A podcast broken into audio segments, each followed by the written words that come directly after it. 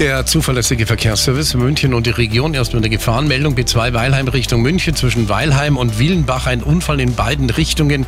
Da ist momentan nur ein Fahrstreifen abwechselnd frei. Da müssen Sie ein bisschen Geduld mitbringen. Ansonsten folgende Meldungen für Sie. 8 München Richtung Salzburg zwischen Hoffoldinger Forst und Irschenberg 16 Kilometer Stocken, Zeitverlust 20 Minuten. Dann die Gegenrichtung zwischen Irschenberg und Holzkirchen 11 Kilometer stockender Verkehr, Zeitverlust auch 20 Minuten. A9 Nürnberg Richtung München zwischen Langenbrunn Innsbruck und Pfaffenhofen an der Ilm.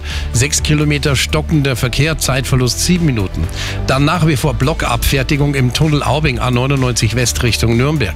A99 Ost Richtung Nürnberg zwischen Ottobrunn und Kirchheim bei München. Neun Kilometer stockender Verkehr, Zeitverlust 17 Minuten. Und da haben wir einen Unfall zwischen Kreuz Süd und Kirchheim und dann die Gegenrichtung zwischen Kreuz Nord und Kirchheim. Sechs Kilometer Stau, Zeitverlust 13 Minuten.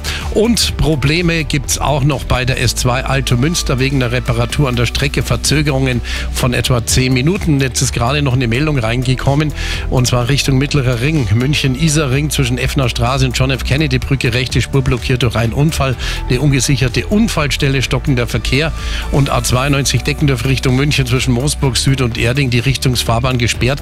Da brennt momentan ein PKW. Eine empfohlene Umleitung von uns, nämlich am besten über die U32 äh, auszuweichen. Dann München-Isabella-Straße zwischen Georgenstraße und und Adalbertstraße in beiden Richtungen gesperrt.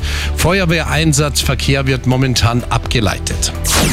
Die aktuellsten Blitzer in München und der Region haben wir auch Landkreis München-Hohenbrunn bei